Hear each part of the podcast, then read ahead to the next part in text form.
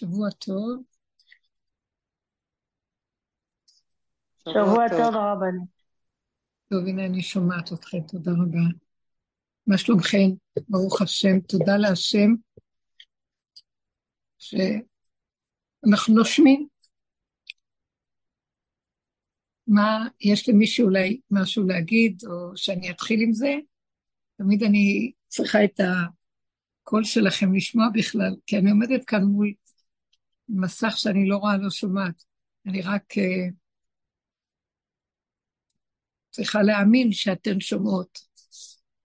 האם יש למישהי משהו לדבר ולהגיד?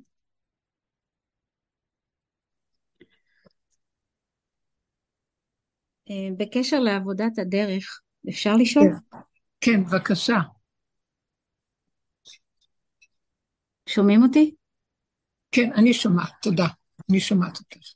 אני אה, מרגישה שהשם נותן לי דיבורים אה, עם כל מיני אה, אנשים שפשוט מוצאים ממני דברים מהדרך, ואני מרגישה צורך גדול להגיד אותם לאנשים, באמת, כי אני רואה אנשים טובים בייסורים, ומשהו בלב שלהם נדלק ומתחבר. ואז אני אומרת, בוא נסתכל לתוך עצמנו ונראה את זה בעצמנו, ואז תמיד השאלה שחוזרת ושואלים אותי, אבל מה אני עושה עם השלילה הזאת שאני רואה? איפה התיקון? כאילו, מה אני עושה? אז ראיתי את הקנאה בתוכי, אז ראיתי את השלילה בתוכי, מה קורה עכשיו? אוקיי. אמ, אוקיי, זהו. זו שאלה טובה. תודה. באמת, אה,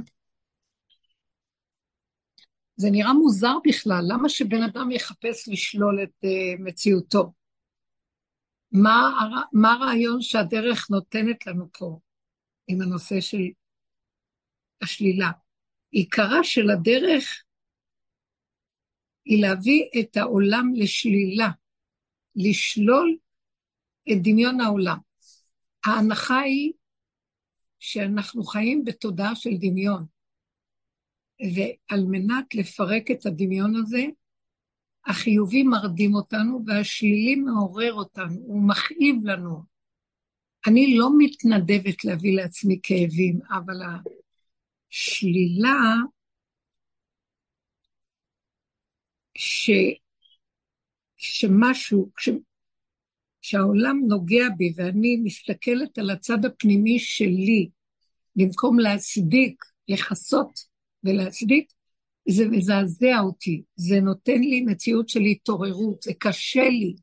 אני לא יושבת על זרים של דפנה או של איזה דמיון של הצלחה, ונוח לי. וזו התחלה מאוד מאוד גדולה כדי להתעורר. כמו אדם שמעוררים אותו מתוך שינה. נוח לו, השינה נוחה לו, אבל צריכים לקלף מעליו את השמיכה, וצריך לטלטל אותו, וצריך לנער אותו, עד שיתעורר, וזה לא נוח לו, הוא מעדיף שיהיה לו נעים להתכסה וימשיך לישון. אם כן, לקראת הסוף, התודעה שנכנסת לכדור היא הרצון לעורר אותנו להכיר שאנחנו בעצם בתרדמת, אנחנו בעצם בדמיון, אנחנו בתוכנית שמאמינה למה שקורה מסביב, מתוך תחושת הדמיון, ולא שמים לב לזה אפילו. כלומר, בניסיון הקטן ביותר, מראה לנו את המציאות האמיתית שלנו. כי בדרך הרגילה, שזה יום-יום ובסדר הרגיל, אנחנו לא נכיר שאנחנו ישנים, רק שבמשהו שלא נוח לנו, ואז אנחנו נכנסים למצוקה. בטבע של האדם, הוא רוצה לכסות להחזיר את השלווה שהייתה לו קודם, והוא לא רוצה שיגעו בו ושיהיה לו כאבים, לא מעוניין בזה. אבל הכאבים האלה זה חבלו של משיח, זה לעורר את האדם להבין למה הוא צריך בכלל שיהיה לו כאבים, כי הוא חי בדמיון של מציאות נוחה, ש... אינן, שלא רואה את מציאותה באמת. אנחנו בתודעת עץ הדעת, יש שלילי ויש חיובי, עץ הדעת טוב ורע. ואנחנו מזדהים עם הטוב של עץ הדעת. ואנחנו מתנגדים לשלילה. אני מדברת על אנשים כערכנו, שיש להם מוסר, שיש להם אה, מסורת אבות, שהם אוחזים בדרך של, לא סתם, גם אנשים בכלל בעולם מחפשים את החיובי, אבל החיובי שאנחנו חיים בו, הוא חיובי מול השלילי, אז הוא יחסי, הוא לא חיובי באמת, הוא לא חיובי מוחלט, הוא חיובי ביחס לשלילי. אני צדיק ביחס למישהו אחר שעושה דבר לא טוב. אני מוצלח ביחד למישהו שהוא כישלון. תמיד הטוב יהיה ביחס למה שמולי בעולם. זה עץ הדעת. היא טבע בתוך העולם, רק היא חיובית מול השלילי. וכל עץ הדעת חיובי שלילי, הוא כולו עדיין עץ הדעת. ברור שיותר טוב לעולם להיות בחיובי מאשר בשלילי. כי אז העולם לפחות, אנחנו לא אה, מזיקים ולא מחריבים את העולם ברמה שהייתה קודם, לפני שניתנה תורה. יש מוסר, יש תורה, יש כללים ויש חוקים. צור מרע ועשה טוב. אבל עדיין בתוך זה אנחנו בתרדמת. מהי השינה? השינה שאנחנו חושבים שאנחנו מציאות, ויש לנו באמת תורה, ויש לנו שכל, אבל עדיין אנחנו מנותקים ממציאות השם. אנחנו יודעים שיש השם. אנחנו בדעת שלנו מאמינים שיש השם.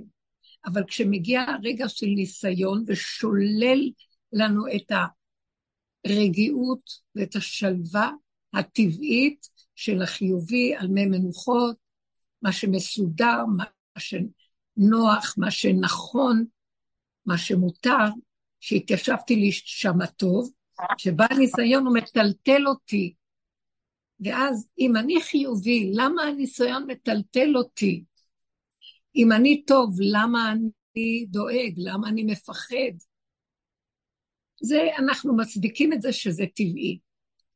זה בדרך של האמת, נגיד, הניסיונות מראים לנו שאנחנו בעצם במוח מבינים ויודעים, אבל במציאות, באמת, באמת, אנחנו מנותקים מיסוד האמת, מיסוד האמונה האמיתית, מיסוד החיבור לחיות האלוקית שזורמת בבריאה. עץ הדת מכסה אותה במסך של דמיון, והוא מחלק את זה לטוב ורע. וכל חברה מסדרת לה את הערכים של מה זה טוב אצלה ומה זה רע אצלה. כמו שבסדום היה רע מאוד להכניס אורחים. על פי, על פי האמת, דת ישראל, זה חסד ונתינה ועשייה. לאברהם אבינו, עליו נאמר, שהוא הופיע בעולם שהיה עולם ממש מלא שלילה, וכל אחד החזיק לעצמו אג'נדות של פילוסופיות קיומיות, כל מיני איזמים למיניהם, קומוניזם, לא יודעת, אני לא מבינה בזה. אז באמת, באמת, אברהם אבינו בא לעולם, והשם אמר עליו, אני אמרתי עולם חסד ייבנה, על ידי אברהם אבינו. הוא הבין שהעולם צריך קיום, צריך חסד, צריך נתינה, צריך איפוק והכלה, צריך שלא יזיקו זה לזה, שלא יכאיבו זה לזה, שלא יחמסו ויגזלו זה מזה. עוד לפני שניתנה תורה, המוסר הפשוט היה ברור לו, והוא הנהיג את זה בעולם. הוא הבין, הוא אמר לכולם, תדעו לכם, אנחנו בדמיון חיובי.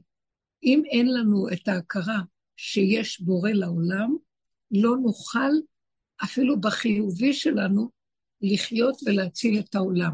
כי החיובי, יש לו גם, יש בו גנב, בעץ הדת יש גנב שגונב את האדם ונותן לו כל מיני השקפות נאורות ופילוסופיות נאורות וגבוהות של מה זה גדלות שיכול להטעות את האדם ולהחריב אותו, ואפילו לא נדע, כי זה חיובי, כמו שמה שקורה פה, עם כל מיני אה, תחושה של, עם כל מיני חוקים שיוצרים אותם בני אדם, שבעצם עפים על עצמם במחשבה שצריך לתת חירות לכל מה שזז פה. כל מיני בני אדם יקבלו חירות ואזרחות, אפילו אם הם מזיקים, אז חס ושלום, אנחנו מאמינים שיהיו אנשים טובים ולא יזיקו. זה נאורות של אחרית הימים, שהיא דמיון, שאי אפשר להגיע למצב הזה באמת, אם אין חיבור אמיתי להשם. וחיבור אמיתי להשם לא ייתכן בעץ הדת, עד שהבן אדם לא ידע שהוא בתרדמת הדמיון החיובי שחושב שהוא נעלה, עד שהוא לא יתעורר ויכיר שפה בעולם הוא לא יכול להיות בדמיון חיובי נעלה, בגלל שזה טבע האדם. טבע האדם, שהוא יכול להזיק, וצריך להיות לו מוסר ודת ישראל גבוהה מאוד, שהוא לא יזיק, שהוא יפחד מהשם, מהאלוקים, שהוא לא יעשה רע ולא יזיק לשני. הנאורות היא עפה בדמיון וירטואלי, והיא מזיקה. אז אם כן, מה נשאר? אה, צריך להבין שהנאורות לא ניכרת כשלילה ברגע הראשון. כמו בסדום, הם היו מאוד נאורים. הם, הרעיון שלהם היה שהם לא רוצים פרזיטים ואנשים שלא משקיעים ועובדים. הם לא רוצים אנשים שנזקקים זה לזה. הם רצו להעמיד תרבות שכל אחד יטפח, שיחזיק את עצמו ויסדר את קיומו ולא יזדקק. ולכן הם לא עודדו שום דבר שצריך לתת ולעשות חסד כדי שלא יתרגלו לקבל, אלא כל אחד יכריח את עצמו להשיג מעצמו. זה נשמע מאוד יפה, זה נשמע שיש בזה אה, חינוך, אה, להיות הגון ולא להזדקק ולא לנצל ולא להיות במסכנות ולא להיות בעליבות ועניות. אמנם נכון שיכול להיות שלאדם יהיה רגע שהוא נזקק. אז מה יעשה ויש חוק כזה? אין מקום לאדם כזה שנזקק לרגע. אין רחמנות ואין חסד, כי החוק אומר שאסור נקודה. והרעב, שהיה צריך תמיכה ליום, יומיים, כי הוא ירד מנכסיו, והוא לא יכול להסתדר כרגע. צריך שיתמכו בו וייתנו לו הלוואה ויעזרו לו. אין דבר כזה בסדום, אין דבר כזה. אז נמצא שהנהגות שלהם החריבה אותם על פניהם. וככה הרבה אג'נדות וכל מיני כאלה פילוסופיות. עץ הדעת מלא שיטות ותודעות נעלות וחיוביות של הבנת הנפש, של ידיעת התוואים של האדם, אבל היא מלאה בכוחנות וישות ודמיון העצמי הגונב, וידע והשכלה וגאווה ויהירות, לעומת הייאוש והחידלון מהצד השני של מי שלא הולך לו. והמצב הזה מראה שאין לנו חיבור וקשר עם האמת, עם ההגינות, עם הצדק, עם המשפט וקו הישר שהשם רצה בעולמו. המשפט הישר זה גילוי השם. אין משפט ישר בכדור. מאוד קשה להחזיק משפט ישר. חז"ל אומרים שאין לדיין רק מה שעיניו רואות, אפילו שיש לו את הדינים הכי אמיתיים. עדיין הוא אדם שיכול להיות נגוע והנגיעה שלו יכולה להטות את הדין. על כן יש ממש בקשה גדולה שהדיינים יהיו נזהרים. יש הלכות לדבר הזה, ובכל אופן, יכול להיות שגם עדיין לא יראו.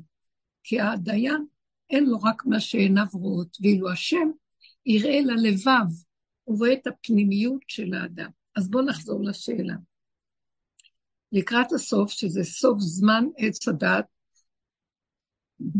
והרצון להשם להתגלות בעולמו, גילוי מלכות השם, יהיה חייב העולם לעבור תהליך של שינוי תודעת עץ הדת לתודעת אמת, עץ החיים. ואז, איך אנחנו נצא מעץ הדעת? מה, נהיה עוד יותר חיוביים? אנחנו אומרים, עכשיו יש מצב כזה, אז כולם מתלהבים, בוא נעזור, בוא ניתן, בוא... זה מאוד יפה, וזה מאוד תומך, וזה יפה מול העולם. זה חיובי טוב מול, אדם, מול דבר שלא אכפת. אם לא אכפת לבני אדם, יותר טוב שיהיה אכפת להם זה מזה. ויש מדרגה אחרת יותר גבוהה. לקראת הסוף יידרש מצב אחר, שאומר לנו, חבר'ה, שחררו את המציאות של העולם החיצוני. תתחילו להתכנס פנימה בתוככם, ולבנות מערך שמתחיל להוריד אותנו מן העולם, מתודעת העולם, כדי להביא אותנו להכרה של תודעה חדשה. כדי לרדת מהעולם, אף אחד לא יעזוב שולחן ערוך מעצמו כשהוא במצב של חסר. אז מתחילים לגלגל על העולם ניסיונות, לגלגל על העולם מצבים שדוחקים אותם מהסדר שלהם, מהמציאות שהם רגילים לה, מהאחיזה במוכר, מהמערך אה, של ספריות מסודרות עם ערכים בנויים, עם החיוביות והטיפוח של תדמית עצמית, יזמות וכוח עצמי, יתחילו לזעזע את הכוחנות של האדם, יזעזעו את ההצלחות שלו, יזעזעו את המציאות שלו, שהזעזועים האלה מפחידים את הבני אדם. מה המטרה שלהם? שאדם יתחיל להתבונן ולהכיר למה עושים לי את זה, הוא יפחד. אם אין לו הכנה זה מאוד קשה. פחד יטלטל אותו, והוא יבקש את נפשו, ממש, או שהוא יברח מאיפה שהוא, כל היום יברח, ואין לו לאן לברוח, כי לאן שהוא לא יברח, העולם יסגור עליו.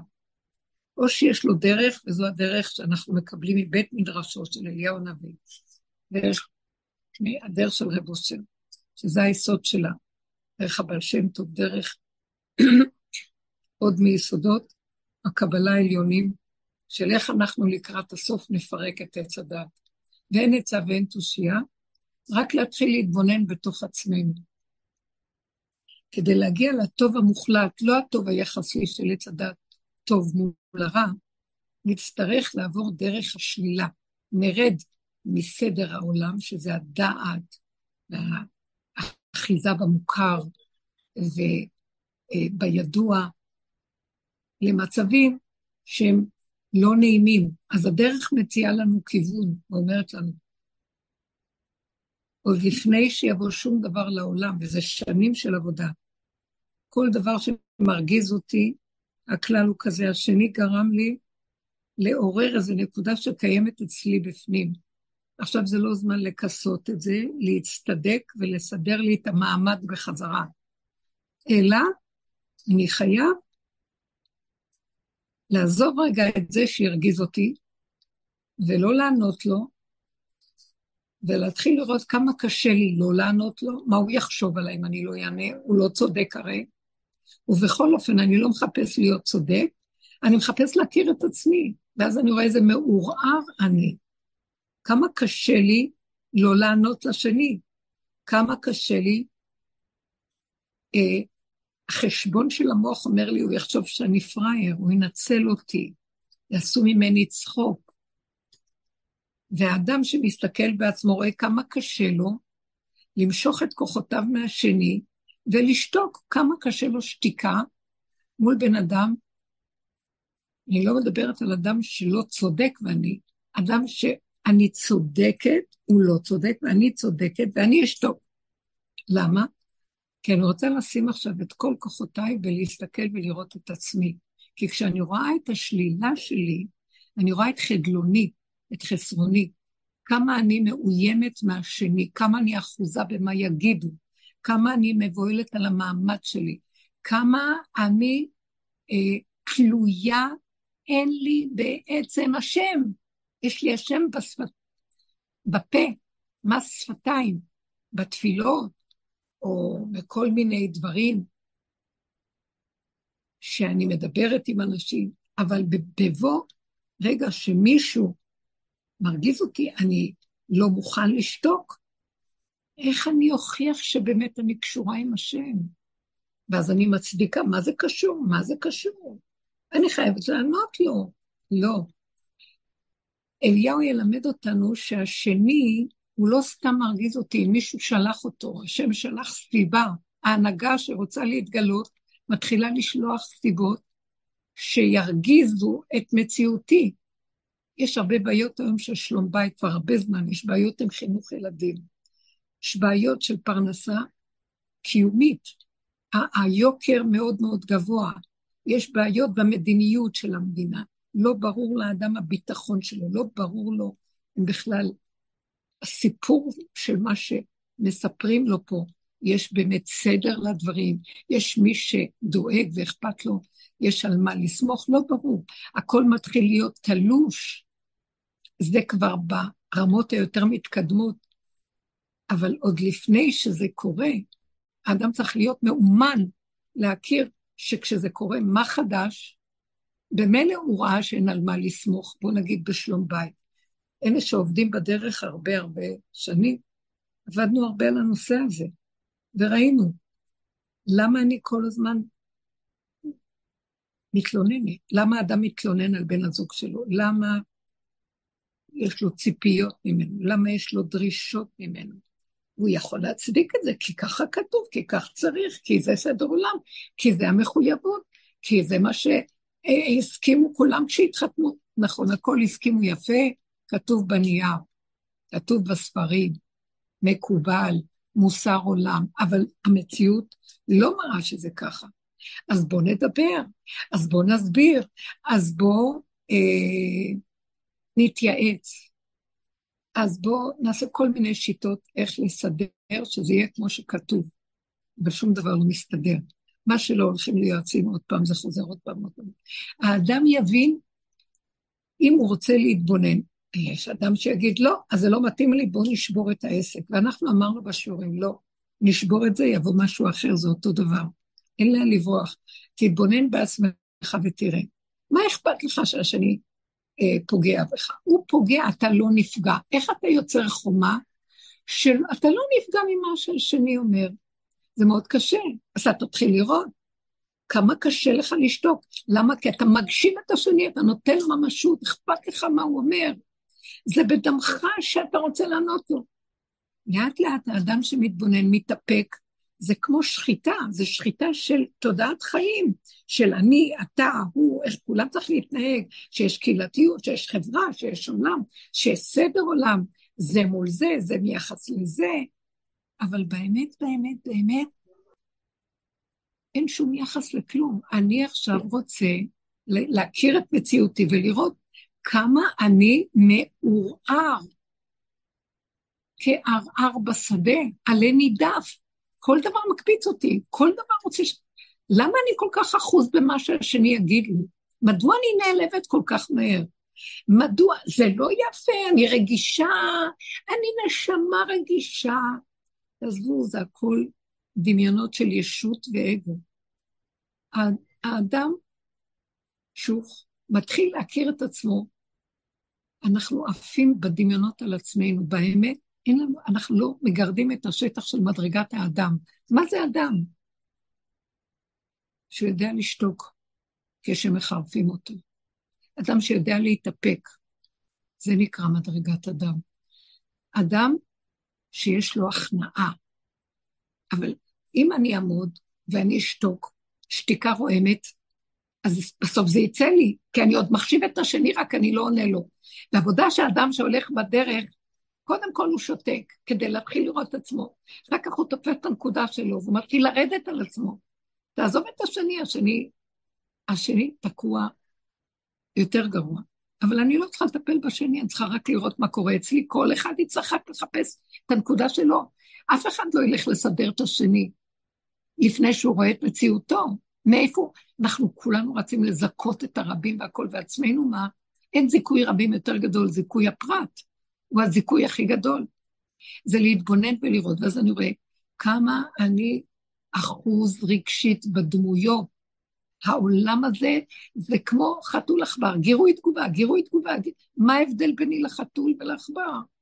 כל מילה שמישהו אומר מקפיץ אותי, כל דבר שאני שומע מחריד אותי, אה, חסר לי איזה דבר, ישר איבדתי את השמחה והקיום הפשוט שלי, אני כל הזמן תלוי בדברים, אני מתחיל לראות מי אני, דע את עצמך.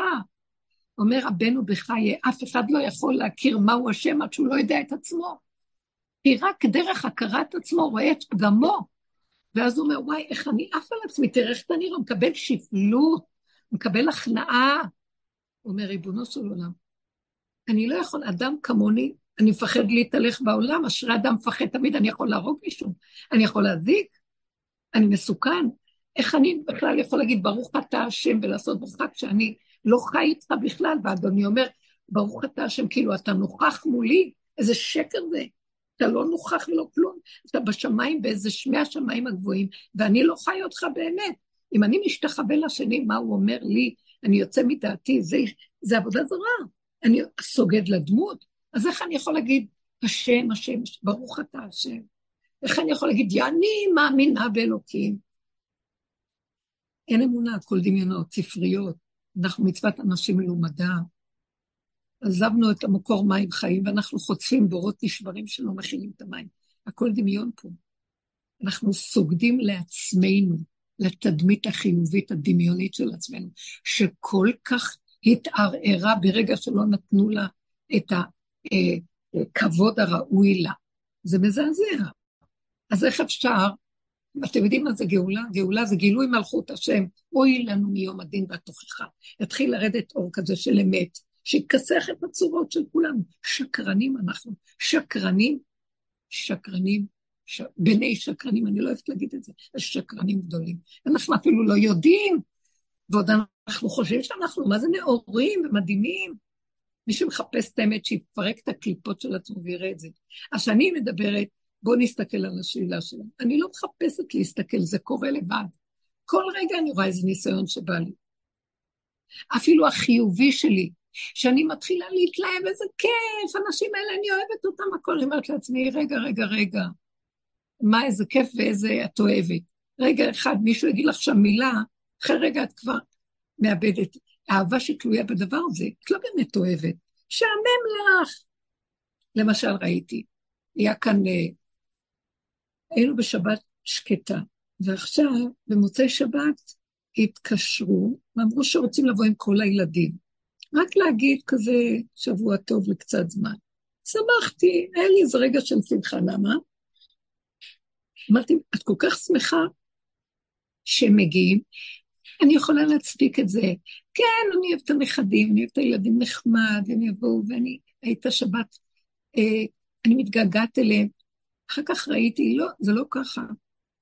והיו כאן תקופה ארוכה, ואחר כך הלכו, ושמחתי שהלכו. ועכשיו כשאני מתגעגעת, אמרתי, למה את מתגעגעת? מה קרה? כי ראיתי שמשעמם לי קצת, ואני צריכה למלא את החלל. ואז אמרנו, אז שיבואו. כשהם באו, ושמחתי, שמחתי לראות אותם. כששמחתי, אמרתי לעצמי, אל תהיי כזאת שמחה. אני הראיתי להם שמחה, כי יצא לי איזו שמחה טבעית לראות אותם. אבל ישר ראיתי שאני בשנייה, אחרי כמה דקות התחילו לפרק את הכל ולה, ולהביא את הצעצועים ולהתחיל להפוך את כל העניין. וישבתי, וזה על זה והוא רץ על זה וזה על זה, ואני רציתי לשבת קצת עם הילדים הגדולים יותר, לדבר איתם, עם כלתי והבן שלי. ואז אמרתי, נעשה איזה קפה, לא הצלחתי לשתות את הקפה, לא הצלחתי כלום. וזה מריץ אותי, זה רוצה משהו, זה חמודים, מתוקים דבש, אין מה לדבר. אבל ראיתי שלרגע התיישבתי ואמרתי, נכון, זה שמח שהם מגיעים. יש בזה שמחה ברור, אבל יש בזה המון טבחה, וגם יש בזה, תסתכלי על עצמך. ואז אמרתי לעצמי, אני, לא שאני לא רוצה שלא יבואו, או רוצה או לא רוצה, אל תרצי, אל, לא, לא תרצי. תישארי בקו האמצע, ושזה מאוד שמח אם הם באו, והיה לך רגע שמחה, השם נתן לך את השמחה. ורגע אנחנו גם יכול לעשות הפוך, לקח לך את השמחה. אז תודי שבאמת, ריבונו שלום, אם אתה לא מחזיק אותי ברגע אחד, יכולתי, אני לא אעשה את זה, אני מאוד מאופקת, אני מאוד עובדת על זה, אבל ראיתי את התנועה הפשוטה של הטבע, שכשהם הלכו אמרתי, איזה יופי, שמחתי, אני קצת אשב בשקט ואני אכין את עצמי לשיעור. ראיתי שאני כן אוהבת אותה ורוצה אותה, אבל האהבה שלי היא תלויה. היא לא, היא יותר במחשבה שלי באמת. אנחנו באמת לא אוהבים אחד את השני. אנחנו אוהבים, כן, אבל בוא נודה באמת. אמרתי, ריבונו של עולם, אם אתה לא תשמח אותי באמת, מה שזה תלוי בדברים, זה לא אמיתי. ורק אתה יכול לתת שאני אשמח בהם, ואני אדע שזה ממך, כך שאפילו אם יש איזה משהו שלא נוח לי, זה לא יהיה ניכר, כי לא יהיה אכפת לי מעצמי, כי אתה נמצא שם. זאת אומרת שאנחנו מכירים את הנקודה של הטבע, שהוא קופצני ומשתנה, והוא תלוי בדבר, ואי אפשר לסמוך עליו. וכשאני נרגע ומוסר את זה להשם, ואומר לו, אבל ככה בראת את עץ הדת. הוא חושב שהוא חיובי, אבל באמת באמת, רגע אחד שמשהו לא יסתדר לו, עוד פעם קופץ לו הקוצר רוח והגבוליות שלו. תן לי להשלים עם הגבוליות, תן לי להגיד לך שזה מציאותי, ולבקש ממך רחמים. כשזה מגיע ביני לבין העולם, אני צריכה את הרחמים שלך. כי אני בקלות יכולה גם לא שיהיה אכפת לי שום דבר מאף אחד כל היום. אז תרחם עליי ותעזור לי, ובזה אני מבינה שהשלילה שלי בעצם סיבה להזדקק לבוראי, ושיהיה איתי קבוע, רגע, רגע, זו עוד, זו עוד דוגמה טובה, פחד. אם השם הסתרת פניך, אומר דוד המלך, הייתי נבהל. דוד המלך המלך הכיר את הסכנה שלו פה בעולם, כי הוא הכיר את עצמו מניסיונות החיים שהשם כל כך הרבה ניסיונות הביא לו, וכל כך הרבה צער ורוגז ומכאובים. שהוא הכיר שאם השם לא יחזיק אותו, הוא לא יוכל להתקיים פה בעולם, מרוב הרוגז, מרוב החרדה והפחד, שרדפו אותו ורצו להרוג אותו, וחייו היו תלויים מנגד. ודברים לא הלכו לו, והיה מציאות של כישלון ונפילה. לא הלכו לו דברים, כל דבר הלך הכי קשה בעולם. אבל הוא לא התייאש, והוא הבין שהשם קורא לו. כי רק דרך זו הוא יכול להתחבר להשם באמת. כי אדם שהוא חושב שהוא מציאות, ויש לו כמובן גם השם, הוא אומר להשם תודה שעזרת לי, אבל גם אני משהו. לא. לקראת הסוף גם המשהו הזה הפרטי ייעלם. עוד במשך הגלות, ויגבה ליבו בדרכי השם, אנחנו כן, יש לנו משהו חיובי ובוחר טוב, ואנחנו עושים טוב, אנחנו צריכים להחזיק מעצמנו, והעולם ממשות בשבילנו, ושלא נפנה עורף לעולם. לקראת הסוף, גם הקצת הזה שיש בנו, שאנחנו בתור אנשים שמבינים שיש השם, והולכים עם החוקים והמצוות, נצטרך להרגיש מהבשר שאם הוא לא עוזר לי ועושה לי הכל, אני לא יכולה כלום.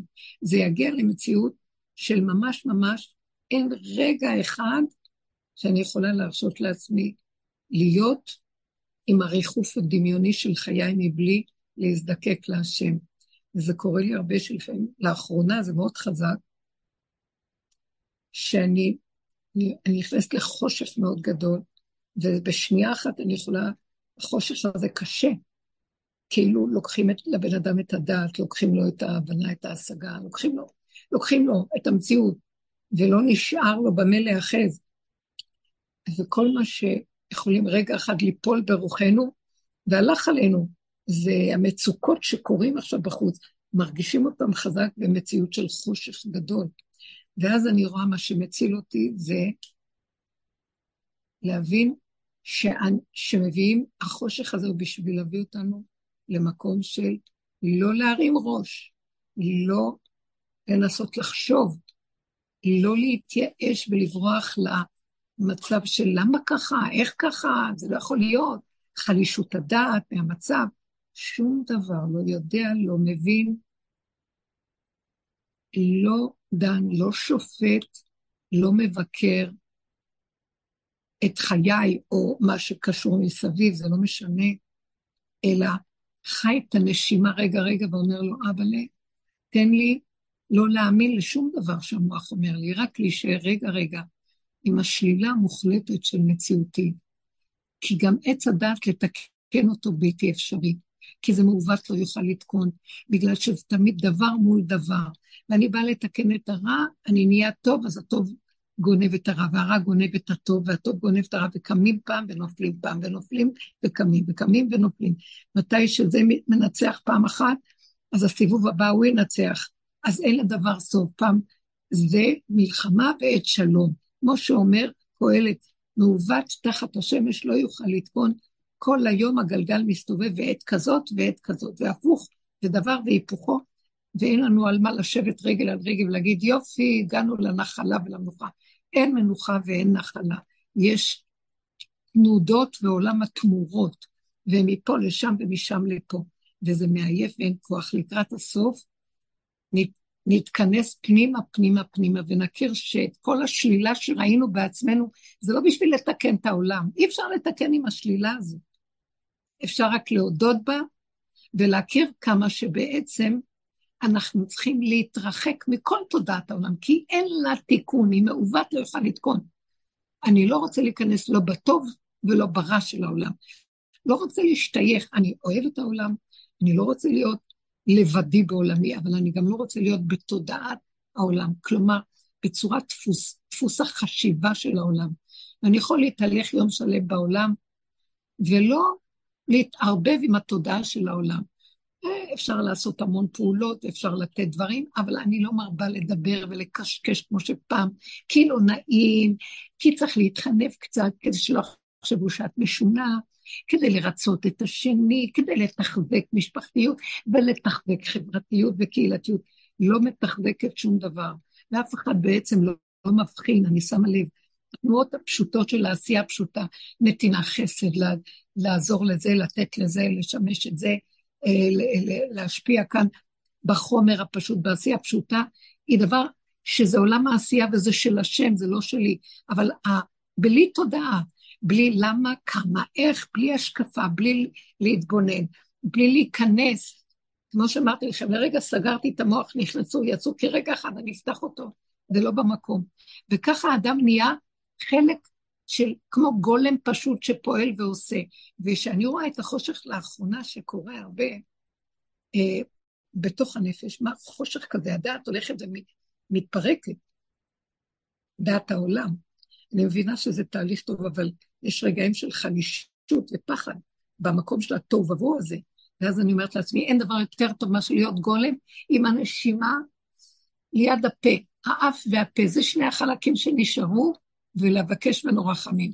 אבא, תרחם עליי, אל תעזור אותי, תן לי כוח להתחדש כל רגע מחדש, בלי לחשוב, בלי לדעת, בלי להבין, בלי כלום. גם השלילה כבר לא חשובה. גם לשלול את עצמי, זה כבר תהליכים שעבדנו עליהם. אני מקבל את עצמי איך שאני, אין חיובי, אין שלילי, אין כלום. זה לא צריך להיות מושפע החוצה, זה לא צריך שיהיה לי מה להגיד פה, לא להגיד שם. זה בתוכי, אני רואה את זה נקודתי, שלום. ברמה הזאת, מה שאתה מסובב לי סיבה, לקיים פה איזה מצווה, פה איזה עשייה, פה איזה, אפילו לקרוא משהו קטן, לעשות משהו קטן, זה הכל רגע, רגע, רגע, רגע, ולא להרים את הראש ולא להתרחב במחשבה או בהרגשה ולשאול שאלות ולנסות להבין הבנות ולדעת ידיעות. כלום.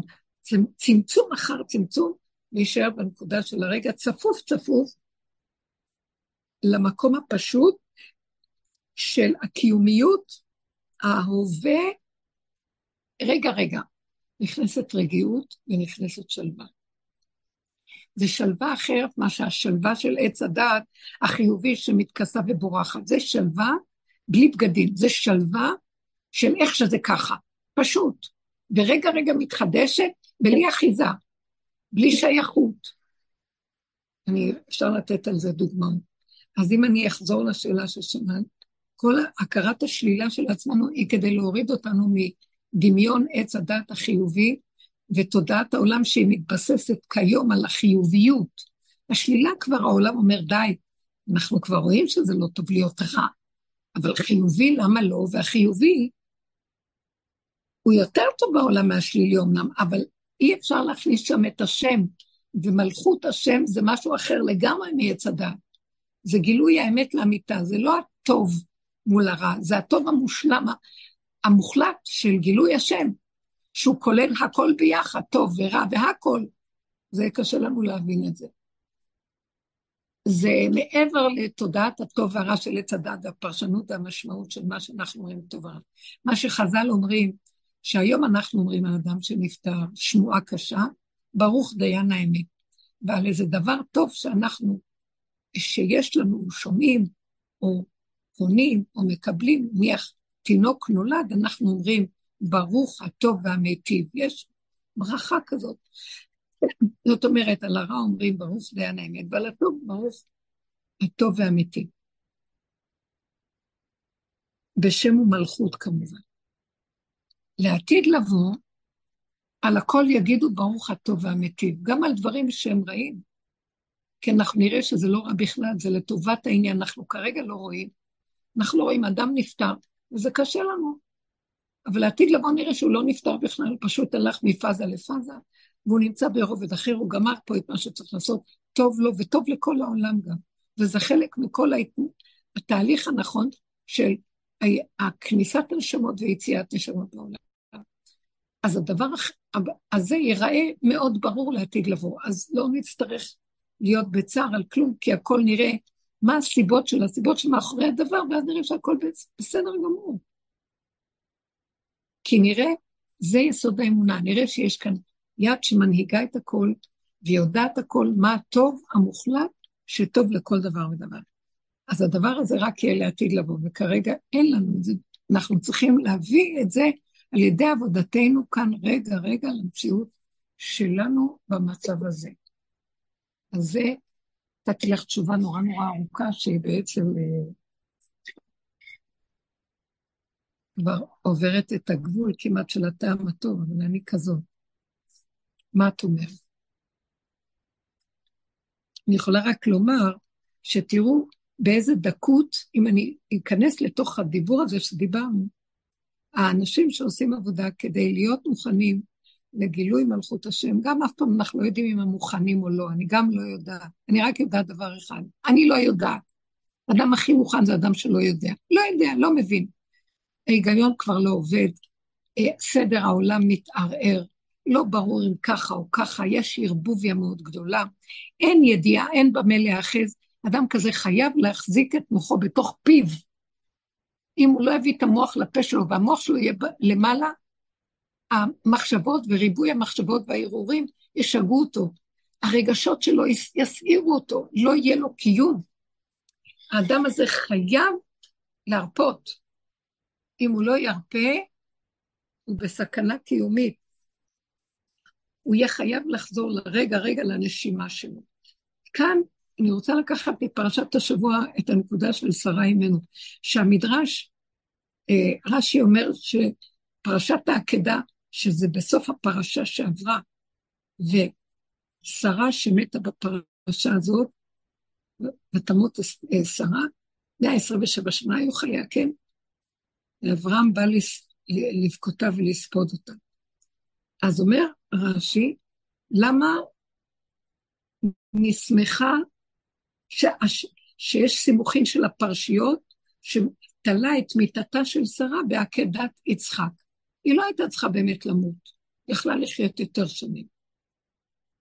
אבל כשהיא שמעה מה שנעשה עם יצחק, אז פרחה נשמתה. וככה המדרש אומר, שכאשר אברהם אבינו עקד את יצחק על המזבח, לרגע פרחה נשמתו. ואז הנשמה שלו רצה לאימא שלו, לשרה. שטן ראה שיצחק רץ לשרה, הנשמה, אז הוא אמר, למה עכשיו הנשמה הזאת הולכת לשרה אימנו? למה היא אחוזה בשרה? הוא היה אחוז בטבע של בן ואימא, בייחוד שכל כך הרבה שנים שלא היו לה ילדים, היא הייתה, היא הייתה חשובה מאוד במציאותו. אה, שרה, אז הוא החליט להתלבש ביצחק, וכאילו יצחק, עכשיו השטן מדבר ואומר לשרה את כל הסיפור. והוא אומר לה, את יודעת שאבא שלי לקח אותי ועקד אותי, ולקח אותי דרך הרים וגבעות ובקעות, והגענו לאיזה הר, הר המוריה, ושם הוא העלה אותי ועקד אותי על המזבח, ושם הוא לקח מאכלת וסכין, הוא קשר אותי על המזבח, ואז הוא רצה לשחוט אותי. אבל בא מלאך ברגע האחרון, ולא נתנו לשחוט אותי. בכל אופן, נשמתי פרחה, אבל אני לא מת. שרה רק שמעה את הסיפור, פרחה נשמתה. שימו לב, אני, רק לצורך העניין, אני אומרת, איך מצא שטן מקום להיכנס בסיפור הזה? כוח הטבע של יצחק, שהיה עוד קשור מאוד מאוד לאימא שלו, אחרי העקדה באמת, הוא קיבל נשמה מסוג אחר, נשמה עליונה. עד אז הייתה נשמתו קשורה עם שרה, נשמת, נשמת הדין, במידת הדין, יחד עם שרה. שרה בטבע שוררת, שוררת, שולטת, חזקה, חשובה, אבל מאוד כמו, כמו אה, שליט, כמו יוסף הצדיק ששליט בארץ מצרים. הוא מבחינת משנה למלך, הוא עדיין לא הגיע למצב של ביטול למלכות שלו. הוא משמש כשליט מושל, מושל, לכבוד השם, ששם אותו בעולם לסדר את עולמו. אבל בדרגה הפנימית שלו, הוא לא היה כמו שבוא נגיד אברהם אבינו בניסיון העקדה, הוא ביטל את עצמו מכל וכל, הוא הגיע למקום שלו, שלא נתן לשום אחיזה של שטן שתאחז בו, כי הוא אמר, אני גולם, לא מבין, לא יודע, אין לי יכולת, אין לי כלום. שרה עוד הייתה אחוזה ביצחק, כמו שיצחק היה אחוז בה.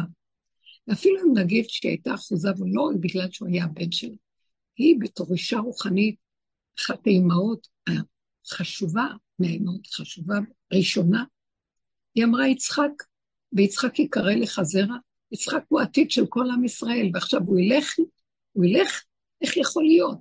אז היא הזדעזעה.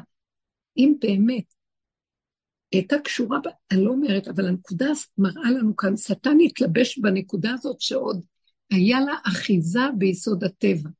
אחיזה שהיא יודעת משהו, והיא לא יכולה להבין איך כרגע הדבר הזה לא יהיה. אמנם, באמת, יצחק אומר לה, אני חי, זאת אומרת, היא ידעה שהוא לא מת, אבל עצם האחיזה הצליח שטן להוציא את נשמתה בצורה הזאת של הבהלה, היא נבהלה מאוד, נבעטה, עד כדי כך שפרחה נשמתה. המקום הזה שהטבע נכנס בין יצחק ושרה ובלבל, זה בגלל שהוא מצא מקום להתגדר בו, הטבע של האדם. אנחנו, תדעו לכם, הניסיונות של חבלו של משיח, הם יהיו ניסיונות שפשוט יבואו לבדוק אותנו. האם יש לנו עוד אחיזה בעולם? האם אנחנו עוד גנובים על איזה דבר? האם אנחנו... אוי לנו מיום הדין והתוכחה. מי, מי שחי פה. זאת אומרת, התרגול שלנו להרפות מהעולם, להרפות מהאחיזות, מהמשפחתיות, מהזוגיות, אה, להרפות הכוונה לא שאנחנו שוברים ובורחים ולא אכפת לנו, אבל לא מגיבים, לא מתפעלים, לא מתרגשים, עובדים בשקט בפנים על הרפיית האחיזות הרגשיות, והשלמה וקבלה של איך שזה ככה זה טוב. ככה זה בסדר, ככה זה בסדר, גם ככה זה טוב. לא בגלל שאני נדח כזה, מין איזה פראייר שהעולם יכול לעשות איתו מה שהוא רוצה, בגלל שזה סכנה בשבילי, כי ברגע אחד אני מתלבשת עם ישות ועם אחיזה בעולם, וזה מה שמפריע לי להיות מחובר ליסוד האמת ולשלול את עץ הדת, כי זה עוד, זה מזון לעץ הדת, האחיזה הרגשית, האמונה בבני אדם בתודעה של העולם. אני, אנחנו כן, יש לנו אמון בבני אדם. מה הכוונה אמון? אני יודעת שהם של השם, אבל לא ברמה אישית שלי, הוא שם אותם בעולם, ועליי לכבד אותם, כי הם שלו, וזה יצור נברא בצלם אלוקים. אבל לא בגלל שאני, הוא, הוא חבר שלי, אני מבין אותו, הוא יותר אינטליגנטי, הוא דומה לי, הוא מתאים לרמה שלי, או כל מיני כאלה תת-צדקי של, של הדעת, הצטדקויות של הדעת. אני מחובר לעולם בגלל שהשם מחבר אותי, וזה של השם ולא שלי, ולא בגלל שהמוח מסביר לי שזה וזה שווה זה. זה הגיוני, זה מובן מאליו, זה שכלי, זה מקובל וכן הלאה. וזו רמה אחרת לגמרי, שהבן אדם יצטרך לחיות בעולם ולהיות קשור לבני ביתו ולמשפחתו, אבל לא קשור באמת. קשור רק להשם. מתוך ההתבוננות התמידית, כמה שטן יכול להיכנס ולקטרג כל רגע, ולקראת הסוף זה יהיה יותר. וזה קורה. כולם מסתכסכים עם כולם. אויבי איש אנשי ביתו. בית הוועד יהיה זנות. הכל שקר וכזב. יוקר המחיה, גנבת המחירים, אי אפשר לתאר מה שקורה פה. זה, זה שיגעון, אין מצב, איך בכלל אנחנו שורדים פה? אה, אני לא נכנסת עכשיו לכל המצב, אבל זה כ, כתמונה כללית. האדם בביתו, אויבי איש אנשי ביתו, חז"ל אומרים. בן קם באביו, בת באמה, כלה וחמותה, פני הדור כפני הכלב. יוקר המחיה, אדם מצט... מסתכר על צרור נקוב. זאת אומרת, יש לו משכורת וכאילו יש לו חור, צרור נקוב, הארנק שלו נקוב, נופל לו, אין ערך לכלום, אין ערך לשום דבר. האדם צריך להבין שכל מהלך הזה שמביאים את העולם לתרבות לקראת סופה ככה, כמו שאנחנו רואים, אין כבוד, אין כבוד, אין כבוד לערכים, אין כבוד לדת, אין כבוד למסורת, אין כבוד למשפחתיות, אין כבוד, אין כבוד. הכבוד זה יסוד אה, השכינה, כבוד השם מלא את האחד. אין, אין, אין הכרה. אה, המקום הזה מסוכן. במקום זה יש גחמות ואינטרסים וחניפויות וכוחנות וגנבות דעת, ואדם לא חושב אפילו, הוא לא שם לב אפילו מה שהוא עושה. הוא מצדיק את עצמו, מה לעשות? זה כבר, זה תרבות חיים ככה, אז מה אפשר לעשות? איך אני אשרד אם אני לא אחיה ככה? אין טענה עליו, רק תתעורר ותכיר ותצעק להשם, ותגיד, ריבונו של עולם, מה, מה ההבדל בין סדום לפה? זה מין, זה, זה אי אפשר להסתכל על זה ככה, אבל אם היינו שמים פנס של אמת, איך צריך להיות תרבות של אמת? תרבות של אמת, תרבות חיים נכונה, זה, זה, זה תרבות של אמון אמיתי. זה תרבות של, של הכרה שיש מה שמחבר ומקשר את כולם, ואני כנוע לו. יש יראה ממשהו, יראה מהחיות האלוקית שחיה פה, וזה שלה הכל, ואין לי בעלות וקניינות על כלום, ואני נכנע ומשלים, ולא חסר לי כלום. אין צרות עין ואין קנאה ואין שנאה ואין... אבל אנחנו לא חיים ככה. התוואים גוברים עלינו, ואנחנו מצדיקים את מציאות חיינו, שמה נעשה, ככה זה כולם. ועוד אנחנו משקרים ומכסים, אומרים, לא, אני נורא אוהב את השני, ואני לא שם לב. אם אתה כל כך אוהב את השני והמצב שלו גרוע, ואם הוא מבקש ממך בחנות, תן לי הנחה, ואתה מקשיח את לבך, אז איך אתה אוהב, איזה נאורות זו, איזה נאורות, נכון, כל מיני שטחים, זה לא משנה עכשיו. אני לא אכנס לזה. אה, זה אישה עם בעלה, זה בעל עם אשתו. אה, יש ניצול, בזוגיות יש ניצול מאוד קשה. אם אין התעוררות ולהכיר, ושאדם יפחד מעצמו, ידוע לו אותו, יקטרגו עליו. מה אתה משחק אותה, זוגיות? אכפת לך מהשני משהו, מבקש לך מילה, אתה, אתה, אתה מתווכח איתו עשר פעמים. תיתן לו מה שהוא רוצה ותשתוק. זה לא נראה לי שמגיע לו. לא מגיע לו ותיתן. אתה יכול? אהבה שאינה תלויה בדבר. אתה יכול? אה, העליב אותך ותשתוק. למה תשתוק? כי השני יעליב, אבל אתה תתפוס את המקום שלך, תחזק את הלב שלך ותגיד, אני לא דן את השני. הוא תקוע עם התוואים שלו, כאילו אני יותר טובה, גם אני יכול לעשות את זה למישהו אחר ברגע אחר. אז ריבונו שם, אני לא מלמד עליו זכות, אבל אני גם לא מצדיק את עצמי עליו. אף אחד לא יותר צדיק מאף אחד. אני מלמד עליו זכות. אה, בואו נראה את עצמי, אני לא צריך ללמד על אף אחד זכות, הלוואי ואני אראה איך אני נראית, ואת זה אני אביא לפני בורא עולם. כי ללמד זכות זה רק השם יכול. אף אחד לא יכול ללמד זכות באמת, זה דמיון. זה מ... עולים על איזה מקום גבוה ומשקיפים ולמד זכות על השני. כאילו, אני איזה צדיק שעושה טובה שאני מלמד זכות. אבל רגע אחד, אם מישהו ירגיז אותי, אני אראה, יצא לי הלשון הרע עליו, או אני אכעס עליו. וגם כן, זה גאווה ללמד זכות על השני. אנחנו לא יכולים ללמד זכות על השני, יכולים רק לראות את הפגם שלנו ולהכניע ראש בפני השני. זה לא שאני מכניעה על הדמות, אני מכניעה ראש לבורא עולם ששלח לי את הניסיון. תמיד יש בורא דרך השני. כשאני אומרת לשני, אתה, ואני אומרת לבורא עולם, ברוך אתה, אז יש בורא עולם נוכח פה כל הזמן. הוא זה ששלח את האתה של הבן אדם אה, כדי לנגוע בי באיזה נקודה, ואני אומר, אז ריבונו של עולם, תרחם עליי, זה אתה תמיד מאחורי זה. אז אני אזיז אותך ואני אענה לו? מה אתה רוצה ממני? שאני אראה את מציאותי. זה לא, זה קל לדבר, זה מאוד קשה לעשות את זה. כי השם לא מוחש לי כרגע, והכבוד שלי, הדמיוני, יותר מוחש לי. אני רוצה לגאול את כבודי, ושאדם מתבונן במציאותו כל הזמן, מתחיל להתכנס פנימה, הוא מתחיל לבנות את, את היסודות שלו, הלב שלו נהיה, הוא רואה את עורלת הלב שלו, הוא מתחיל להכיר את שליליותו, והוא שותק, הוא נכנע, הוא מתבייש מלפני השם, הוא מתוודה.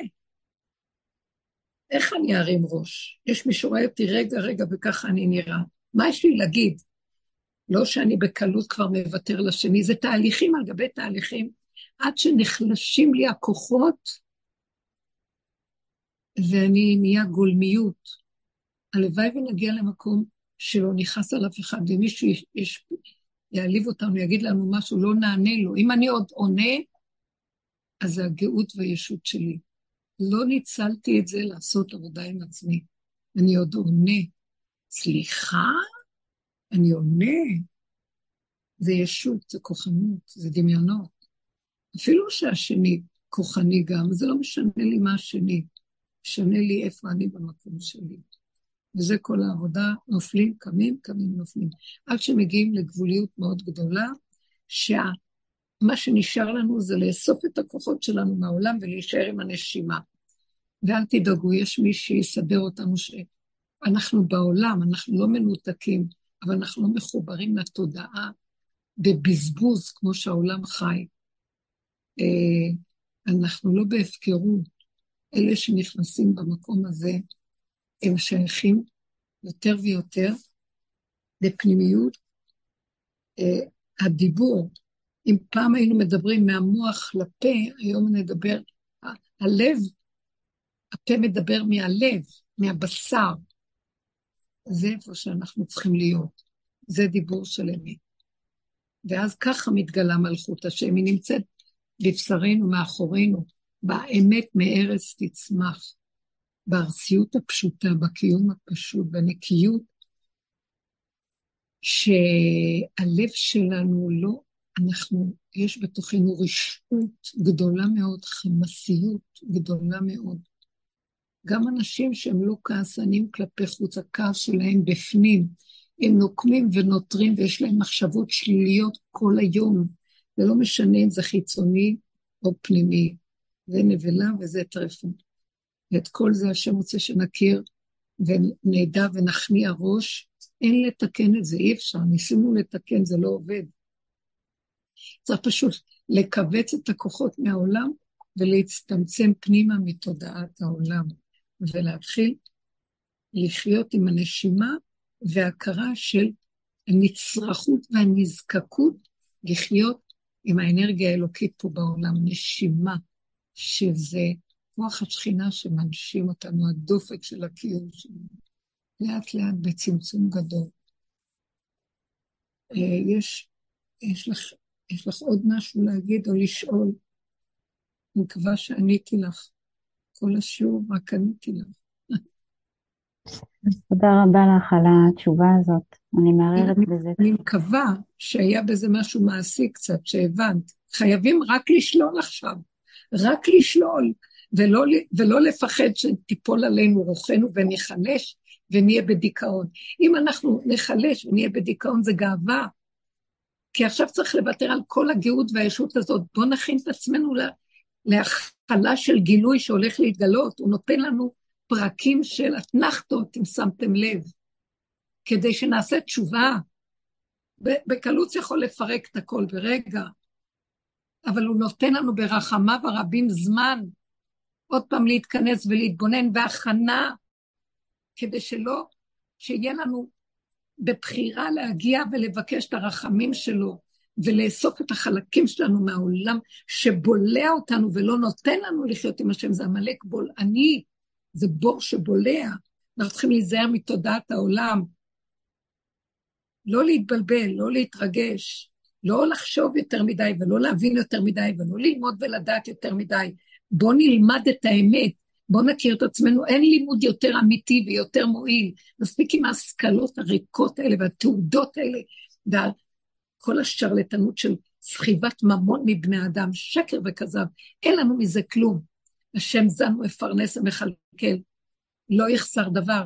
בוא נכיר את עצמנו, דע את עצמך, תכיר את פגמיך, תודה לפני השם. לא יחסר לך דבר. בן, בן אדם אומר, אני לא אוכל לעבוד אחר כך, לא ייתנו לי פרנסה. אלה שעובדים באמת, השם מפרנס אותם. רגע, רגע, הם רואים את זה, יש ברכה. אם אני באתי לעבוד אותך באמת בדרגות הפנימיות האלה, אתה, כל העולם בראת לכבודנו, לכבוד אלה שנכנסים, לכבוד אלה שבאמת עובדים והולכים איתו. עם ישראל צריך להיות משהו אחר לגמרי. יכול להיות ניזון מהמן, מהפרנסה שלי, מהשם. למה אנחנו עובדים כל כך קשה לפרנסות? כי אנחנו מבוהלים על הקיום שלנו ורצים כל היום ברחובות עם הפחד של העולם, מחשבים לעולם. אבל אם האדם מתמסר לאמת, כן, הוא צריך לפעול, הוא צריך להיות בעולם, וגם זה, זה בסדר שהוא יתעסק ויעשה וירוויח, אבל הוא לא צריך שחייו יהיו תלויים בזה. הוא צריך להיות קשור ותלוי בבוראו, בחיות האלוקית שלו, בתחנונים, שלא יעזוב אותו רגע, שלא ייתן למוח לגלוש אותו החוצה. זה מאוד חשוב עכשיו. זה הזמן שמבקשים מאיתנו להצטמצם פנימה ולהתחבר לפנימיות שלנו ולהכיר אותה ולעבוד במידת החוזק והצמצום והאמת לאמיתה, בלי להתבלבל. אנחנו לא ניפרד מהעולם, לא לדאוג, אנחנו נהיה בעולם, אבל לא נהיה שייכים לו רגשית. תבינו מה אני מדברת. אנחנו נהיה בעולם, כן. אנחנו קשורים, אבל לא קשר של תלות, של תלויים בדבר. בקלות אפשר להרפות וזהו. קורים דברים. כמו שאמרתי לכם, היום היה לי איזו שעה כזאת קשה, לא יודעת, שבת, ואז ראיתי שהוא הביא לי את המצב הזה שאני אתנער מהר, לא לתת למוח שלי לשוטט לי ולייאש אותי באיזה נקודה, ואמרתי לעצמי, אין כלום, יש נשימה, תחזרי לנשימה, ותתחדשי עם הנשימה, ואין סיפ... ואין סיפור ואין מוח, ואין להבין ואין לדעת ואין עולם. מוח מספר לי סיפורים, ומבהיל, לא, אין שום דבר, יש רגע תחזרי לנשימה, תמחקי, לא היה ולא נברא כלום. חוזק התחדשות. זה שימח לי את הלב, ברגע, ולהוריד את כל התודעה לפה וללב, בפיך הוביל ובך לעשותו. הרגשתי שכל המוח הזה והסיפור שלו נמחה. ואין כלום, רק להתחדש. ולהתחדש כמו שאדם שלא יודע כלום, לא יודע מי הוא. זה סיפור שהמוח מספר לי, שאני זאת וזאת, קוראים לי ככה, זה המשפחה שלי, זה הזה שלי, זה הבן זוג שלי, זה שקר, כלום, כלום, כלום, כלום. זה קיים, זה רובד שקיים, חיצוני, אבל באמת, באמת, שהוא בא, הוא מתחיל לסבך אותי ועושה לי תילי תילים של סיפורים, ושאלות וקושיות, ולמה וכמה ואיך, לסגור, לצמצם. הפחד שאני אתרחב הוא כל כך גדול, כי זה כמו נחש שמתעלק ומתעכל, ואם היינו מבינים את הסכנה, והדרך הביאה אותנו להכרה שאנחנו כל כך בסכנה, אנחנו כל כך חלשים וקטנים, אני מודה לשם על הקטנות הזאת, כי היא מחזירה אותי מיד, לא, לא, לא, לא, לא, לא, לא מדובשך ולא מעוקצך. תודה רבה. לא רוצה להיכנס למדור הזה בכלל. אין לי כלום, אין כלום, אין נשימה, אין כלום. מה יש? כל רגע מתחדשים. אתה רוצה להתעולת נשמתי. היום, עכשיו, הרגע זה שלך, אני לא שייכת לעצמי. אבל אם אני רגע פה, אני רוצה רגע טוב, חיים טובים, רגע, רגע. לא של מצוקות, לא של כאבים, לא של פחדים, לא של סיפורים ולא של התרחבויות, ואני, מפליג אותי עד כדי כך ששרה נבעטה והוא נטל את נשמתה. יכלה לחיות עוד. אברהם אבינו נפטר אחרי החמישים שנה. יכלה עוד להמשיך לחיות, הם היו בני אותו זוג כמעט, חמש שנים הבדל. חז"ל אמרו שהיא מתה טרם זמנה. איך זה קרה? אנחנו בסכנה פה. לא שררה ולא שליטה ולא כוח ולא, אפילו אחיזה בילד, אחיזה ב, ביצחק. אה, לא כי זה רק הילד שלה אחרי 90 שנה. הוא הממשיך דרכי לעם ישראל עד סוף הדורות. אם השם רוצה שיעשה מה שהוא רוצה, אם השם החליט לעשות ככה, אני לא יודעת כלום, לא שלי כלום. לא רוצה להיות קשורה בשכל שאומר זה וזה שווה זה. גם את זה אני מוותרת לקראת הסוף. נוותר על כל ההגיונות ועל כל הדעות והבנות והסודות. כלום, יישאר לי רגע, התורה תהיה רגע, המצווה תהיה רגע, הנשימה רגע, קיום רגע, הבנו? ככה זה צריך להיות. שם מתגלה השם ואוסף אותי ושומר עליי מהמוח של עץ הדעת, שזה מנקודת אמת אחד השפריץ לכדור שלג שאי אפשר לעצור אותו, משוגע, מחוק הנסיבות, שזה וזה שווה זה בחוק הנסיבות שמסתובבות וההסתברות וכל השקר הזה, לא יוצאים ראש מכלום. הסתבכנו, אנחנו לא יכולים לצאת מפה. זה כמו מה שקורה במדינה עם הבירוקרטיה. אי אפשר כבר לעשות כלום, כי חוקים שחוקקו כל כך קשרו את עצמם, כמו נחש מסתעף, שכדי לקבל אישור לעשות משהו צריכים לחכות 30-40 שנה. עיוות הדין, בתי דינים עומדים שנים עד שנותנים איזה פסק דין לבן אדם שכבר נגמרת לו הנשימה, וכן הלאה וכן הלאה. זה לא נורמלי, כי הנחש יתעכל עם הנאורות החוקית שלו גם כן. זה משוגע. זה לא וחי בהם, זה מת בהם. זה לא תרבות, זה לא חיים. צריך להבין שאנחנו בסכנה מאוד גדולה, והשם מראה לנו בפרקי זמן שקורים דברים שפתאום מזדעזע, כמו בקורונה וכמו בהמשכיות, אחר כך כמו שקרה ב-7 באוקטובר, בכל מיני מצבים, שמי יודע מה הלאה, אם אנחנו לא נתעשת ונצטמצם ונתפוס שהוא קורא לנו לקראת איזו נקודה, שהוא נותן לנו פרקי זמן להתבונן, שלא יהיה עוד פעם הפתעות מזעזעות. מי שנכנס פנימה, זה לא הפתעה כלום. תכינו את עצמכם בתוך הנקודה הפנימית, להיות מחוברים לשכינה הקדושה, לוותר על האחיזות של העולם, של תרבות העולם שכבר נגמרת, היא כבר לא קיימת, זה וירטואלי הכול. אין כאן באמת כלום, זה דמיון. יש יחידה ונשימה שאני מחברת אותה לבורא, הוא הכלל, הוא יחבר אותי למה שצריך, הוא יסדר את החיבורים ואת הכישורים ואת האחדות ואת השלום. אין כאן שלום, אין כאן אחדות, אין, זה תודעת פירוד, אין. זה כאילו אחדות, כאילו שלום. אז בואו נשלול ונכיר את זה. בואו בוא מעצמנו יום-יום נכיר את הבקעים של כל מיני ניסיונות שמביאים לנו, שעושים לנו בקע על מנת שנראה את האמת, ולא נכסה ונסדר ונייפייף. לא, לא, לא. יש עולם חדש שהולך להתגלות. וזה עכשיו חבלו של משיח. אנחנו גם לא רוצים לעבור את חבלו של משיח. אם האדם דן את עצמו ועובד עם הנקודות בדקויות בפנים, ומה שנקרא מתנדב לעבוד עם עצמו קודם, אז כשזה בא זה אחרת אצלו. כי הוא כבר עובד עם עצמו, לא דנים אותו כי הוא דן ושופט את הנקודה שלו.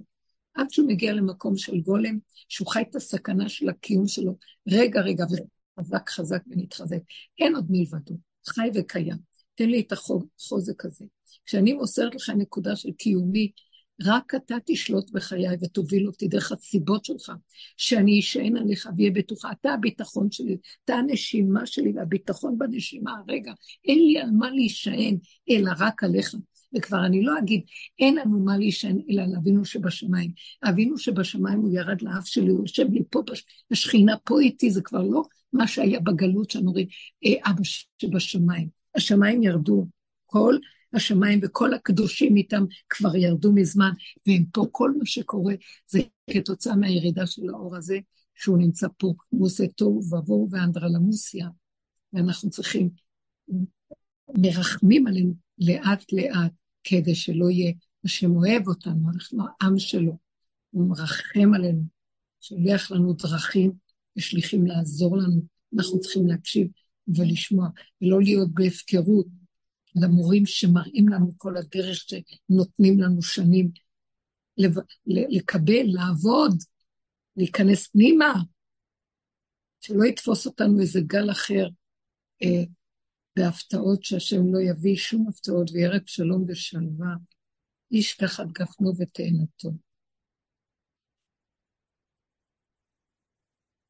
אני רוצה רק להגיד לכם שהחיבור עם הרגע הנכון בתוך הנשימה, ולא לתת בשום אופן למוח להסעיר בצמצום הזה, זה גאולה.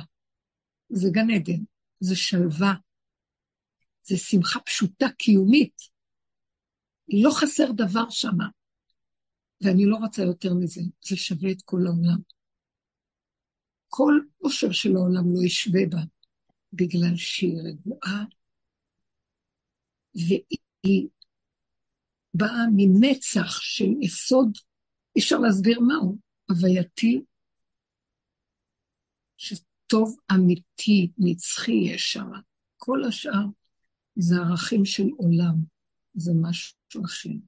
בגלל שאין לנו את החיבור לנצח הטוב הזה של הרגע והרגיעות, אז אנחנו מתנחמים בכל מיני ערכים, כמו כסף, כוח, שליטה, אבל זה, זה זמני, ואין בו ממש, והוא בא והולך. רבנית, אפשר לומר שהקדוש ברוך הוא ממש הצליח את המצב הזה. כל מה שאת אומרת, אה, אני מבדיחה את זה מהעולם הפסיכולוגי, כי אני נמצאת בטיפולים. הקדוש ברוך הוא כל כך הימם את העולם עם כל המכה הקשה, גם בפסיכולוגיה... אני לא שומעת אותך טוב, אני לא שומעת, חזק יותר. שנייה אחת, סליחה. אני אומרת שאני ממש מרגישה שכל מה שאת מדברת עליו, כאילו הקדוש ברוך הוא הכריח את העולם להגיע לנקודות שאת אומרת. אני נפגשת עם זה בעולם הטיפולי, כשהפסיכולוגים פשוט מצאו את עצמם עמומים לנוכח המצב הלא נורמלי שקרה, ומה שהם הנחו לטפל באנשים זה להיות רק ברגע, כי אי אפשר להבנות סיפור שהיה, כמו שאת אומרת, זה דמיון כל הסיפורים, ממש נתנו הוראות, לא כן. להבנות, כן. אי אפשר לחיות, יש רק את עכשיו. ואי אפשר לדבר איתם על העתיד, כי אין להם עתיד, אין, הכל חורבן, וממש פשוט מנחים את העולם, כל מה שאמרת עכשיו, זה מה שמנחים אותם בטיפולים. יש רק את הרגע, רק את הנשימה, ונוכחים כמה שאנשים שגם חוו חוויות, הם לא היו בבלגן שאנחנו שומעים עכשיו את הכל, כמו שאת אומרת, ריבוי פרטים ודברים. יש אנשים שעברו את הדבר והם היו רק עם עצמם ברגע, הם לא ידעו את כל הבלאגן שקורה, אבל אנחנו משכנעים אותם שהם עברו חוויה מאוד מאוד קשה. אז זה פשוט מדהים לראות איך הקדוש ברוך הוא מכריח בדרך הקשה, כן, היא קשה גם לי. את כל הנקודות שאת מדברת עליהן, אני פשוט רואה אותן מתגלים בכל הסיפור הזה בצורה מדהימה. כן. גם באופן פרטי. דרך כאילו. אחרת אין, אין דרך אחרת. זה הסוף, אנחנו חיים בבועת דמיון שנקראת כדור העולם פה על הראש, זה בועת דמיון, אין דבר כזה. יש נשימה, יש רגע. יש לנו דמיון שאנחנו קיימים וסידרנו לעצמנו סיפורים על גבי סיפורים, ובאמת אין כלום, יש נשימה, יש רגע, רגע באפו חיים ברצונו, ושמה כל המתיקות והרגיעות, כתינוק על אימו, כגמול על אימו. ואם לא, הסיפורים והראש הגדול הזה, והספריות על הראש, והמדורים, והמחצני מוח האלה, אין נחשים יותר גרועים שנושכים משם. לא נוכל לעמוד בהם. זה ממש. מיותר, אין כלום. ממש. אני אשתף בסיפור כן. שלי גם כן, שחוויתי את הפחד הזה, אה, כשהודיעו לנו ביישוב שיש שתי חשודים, אה, שמסתובבים, נא להיכנס למרחב המוגן, והרגשתי איך אה, עופרה הגיבורה שלא פוחדת ויש לי את הדרך וכולי, פתאום רועדת מפחד. ואמרתי, וואלה, מה אני עושה? ואני יושבת עכשיו, קוראת תהילים, שש וחצי בבוקר, אני בשיא הרוגע והשלווה, פתאום הודעה כזאת הוציאה אותי משלוותי, הראתה לי איך הגוף שלי רועד מפחד. מסתכלת ימינה ושמאלה, ופתאום קולטת, אני אומרת, השם, אנא מפניך אברח, מפה יכולים להיכנס, מפה יכולים להיכנס. וואלה, אני, אין לי לאן לברוח. השם, אתה גם שם ידך תאחזני ימיניך, ממש ככה. אמרתי, אין לי מה לעשות. עכשיו אני כרגע המחבלת של עצמי, החמאסניקית של עצמי. עד עכשיו הייתי בשלווה, רק ההודעה הזאת נכנסה, חיבלתי בשלווה שהייתי, פתאום קיבלתי כזה רוגע. אפילו לא הערתי את הילדים, אמרתי לבעלי, מה אתה אומר, נעיר את הילדים? עפרה, תעזבי כרגע, אין איפה לברוח, אין, איפה, אין לנו איפה להתחבא. תוך חצי שעה נגמר האירוע הזה ביישוב, בחסדי השם, כן? זה היה בסוף סיפור אחר, אבל הדיבור הזה עם השם, ובאמת ההתבוננות של המחשבות והדמיונות, הראו לי איך ברגע אחד שלא נתנסה שוב, כי ראיתי איך נפלתי, אז אני פוחדת מזה, כי אני לא יודעת מה יהיה פעם הבאה, אבל אני אומרת, באותו רגע, שלא יהיה, שלא יהיה. לסגור את המוח אה, חזק חזק ולנשום את הנשימה. אחד כזה מציל את כל הסובב. אין, מוח סגור בתוך, בתוך הפה. לרגע הוא קופץ, אני צועקת לו, אבא, תרחם, צריך למשוך לו את הזקן, רב אשר אומר. אני אומרת, תמשוך את הזקן עד שלא נשאר לו שערה אחת בזקן, זהו, אין לו כבר. הוא צריך להיות איתנו פה ולשמור עלינו. אין לנו על מה להישען, אין לנו רק על הנשימה, הצמצום הזה והידיעה הפנימית בתוך הצמצום הוא מתגלה שזה רק אתה כאן, אין אף אחד. זה שלך עולם. מי ששייך בדלת אמות של זה אתה הרגע, בנשימה, הוא מוגן תחת ענני כבוד ולא רואים אותו, אף אחד לא יכול להזיק לו. תבינו שאני אומרת דבר של אמת לאמיתה עכשיו. אם אנחנו בתודעה של הצמצום הזה חזק, ומתאמנים עליה כל הזמן, ורק ממני אליו אני פותחת הפה, מדברת כדבר איש של רעהו. יכולה, שם אני יכולה להתרחב אליו בדיבור, אמירת תהילים, או כל פעולה שאני עושה, לחבר אותה אליו. לא לתת למוח להיגנב למעלה, עוד פעם גונב אותי, זה קשה.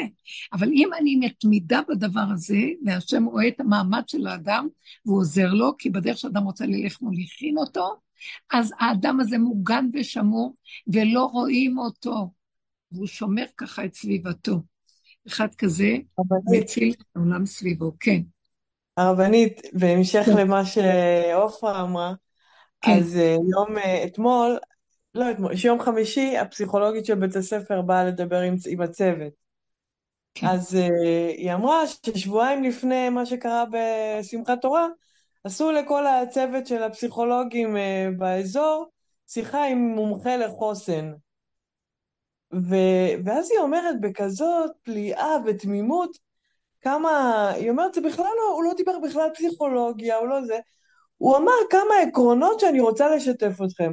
הרבנית, העקרונות של הדרך, זה מטורף, אני מקשיבה לה ואני לא מאמינה, אני אומרת, היא אומרת, אני לא האמנתי, היא פשוט אומרת עקרונות של הדרך, והיא אומרת את זה כזה, כאילו כמה זה פשוט ואיזה מתוק זה, וכאילו, כאילו, ואתה אומר כל הדרך. דרכים מובילות, אני, אני מרוב שהייתי בפליאה לא דיברתי, שתקתי, פשוט הקשבתי לה. את רוצה שאני אגיד לך משהו? דורית, אם זה את, אני שומעת שזה הכל שלך, כן. תדעי לך שהיא לקחה את זה ממך. את לא מבינה, היא לקחה את זה ממך, את היית צינור, ואנשים כאלה שנמצאים בעבודתם, מהם שואבים את הכוח הזה, זה רב אושר דרכך, והעביר לה, וככה זה עובד. זה לא סתם נפל, שתדעו את זה. נר אחד, נר למאה. אה, הכלים שאנחנו עובדים בנקודה הזאת, הם פשוט משפיעים מסביב, ואנשים, ייכנס איזה אדם מקצועי והוא ידבר פתאום מאיפה הוא לוקח את זה, ממך. זה לא שלך, אנחנו רק כאן כלי שלו, וככה הוא משתמש, וזה עובד מדהים. אז תדעו לכם, תתעקשו על הדבר הזה, זה יגן על הסובב, זה יגן על כולנו. מה גם שהשם עכשיו הוא ממ"ד, הוא ירד עם כל קדושיו עמו פה, ברור, האור הזה ירד, והוא כל כך קרוב אלינו, וזו השפה שלו, נלך עם התדר הזה, הוא מתגלה בתוך התדר, הוא שומר עלינו, הוא שומר עלינו, ברור. לא תאונה שערה, אחת לא תיפול משערת ראשם של ישראל, אבל אנחנו צריכים לתת את הנקודה, ותתעקשו רק על זה. אני, אני רק הולכת עם זה עכשיו. צמצום אחר צמצום, ולא נותנת למוח, ולא נות... אני עוד פעם נופלת, עוד פעם כמה, עוד פעם חושך לי, עוד פעם כמה, עוד פעם, לא נותן, אני נאבקת, אני אומרת, אני לא רוצה להאמין לשום דבר, רק לנשימה, ושזה הכל אתה. הכל קיים. הוא לא נוגע לנו לא במבנה ולא במשפחתיות ולא בפרנסות ולא בכלום. הוא אומר לו, אני אתן לכם הכל, זה שלי, לא שלכם, רק תיתנו לי את הנקודה הזאת. הצמצום הזה מאוד מאוד חשוב עכשיו. חוזק הלב, ועכשוויות והווה ונוכחות ברורה, אני עם הנשימה שלי, אין יותר כלום, זאת האמת לאמיתה, חבר'ה. זה האמת שתמיד הייתה, אבל אנחנו מפליגים פה, אימא'לה. אנחנו כאן, והוא הולך לקצר את כל הסיפור. הוא הולך לצמצם את הבן אדם ולהביא אותו לרגע של הכלום, מתוך הכלום הזה תתגלה מלכות אין סוף. וזה יהיה אור ושמח, שמחה ליהודים, מנוחה ושמחה. ממש, זה יום שכולו שבת, הרגע הזה. אין לנו על מה לסמוך פה, אין לנו על מה לשאת את עינינו, אין לנו מה להתערבב במה שקורה. השם דואג שאם צריך משהו, אז אני דופקים, נותנים, עושים, שולחים, יש חסד, אבל בלי מוח, פשוט, בלי לשבת על זרי דפנה, בלי להתערבב בהתרגשות, בלי לתת למוח לגנוב אותי לסיפורים. עכשיו זה יותר חזק מתמיד. חזק חזק ונתחזק. השם איתנו רגע רגע בנשימה. ודעו לכם שכמה עובדים ככה ביחד, אני רוצה להגיד לכם, אנשים הן מאוד חזקות בנקודה הזאת, הן יכולות עכשיו, זה זמן כמו של לידה וריכוז מאוד מאוד חזק, והן יכולות לתת את הנקודה הזאת. בואו נעזור לעם הזה, זה הדרך לעזור. זה הדרך לתת אה, פתח שייכנס שם אור חדש, והוא מחכה לפתח הזה, הוא צריך את ההנהגה הזאת כדי לפעול פה ישועות על עם ישראל, שמה שלא יהיה, עם ישראל מוגן, וכמו שהנביאים אומרים, שהוא יראה כאן ניסים ונפלאות כאלה שלא יתוארו, אבל תנו לי את הנקודה, אני אתגלה, שלא יהיה חוק הטבע חלילה וחבלו של משיח חס ושלום. רק הכל ברחמים. תודה רבה לכם. אמן, אמן, אמן. יישר כוח גדול. תודה רבה. אמן, אמן. שבוע טוב.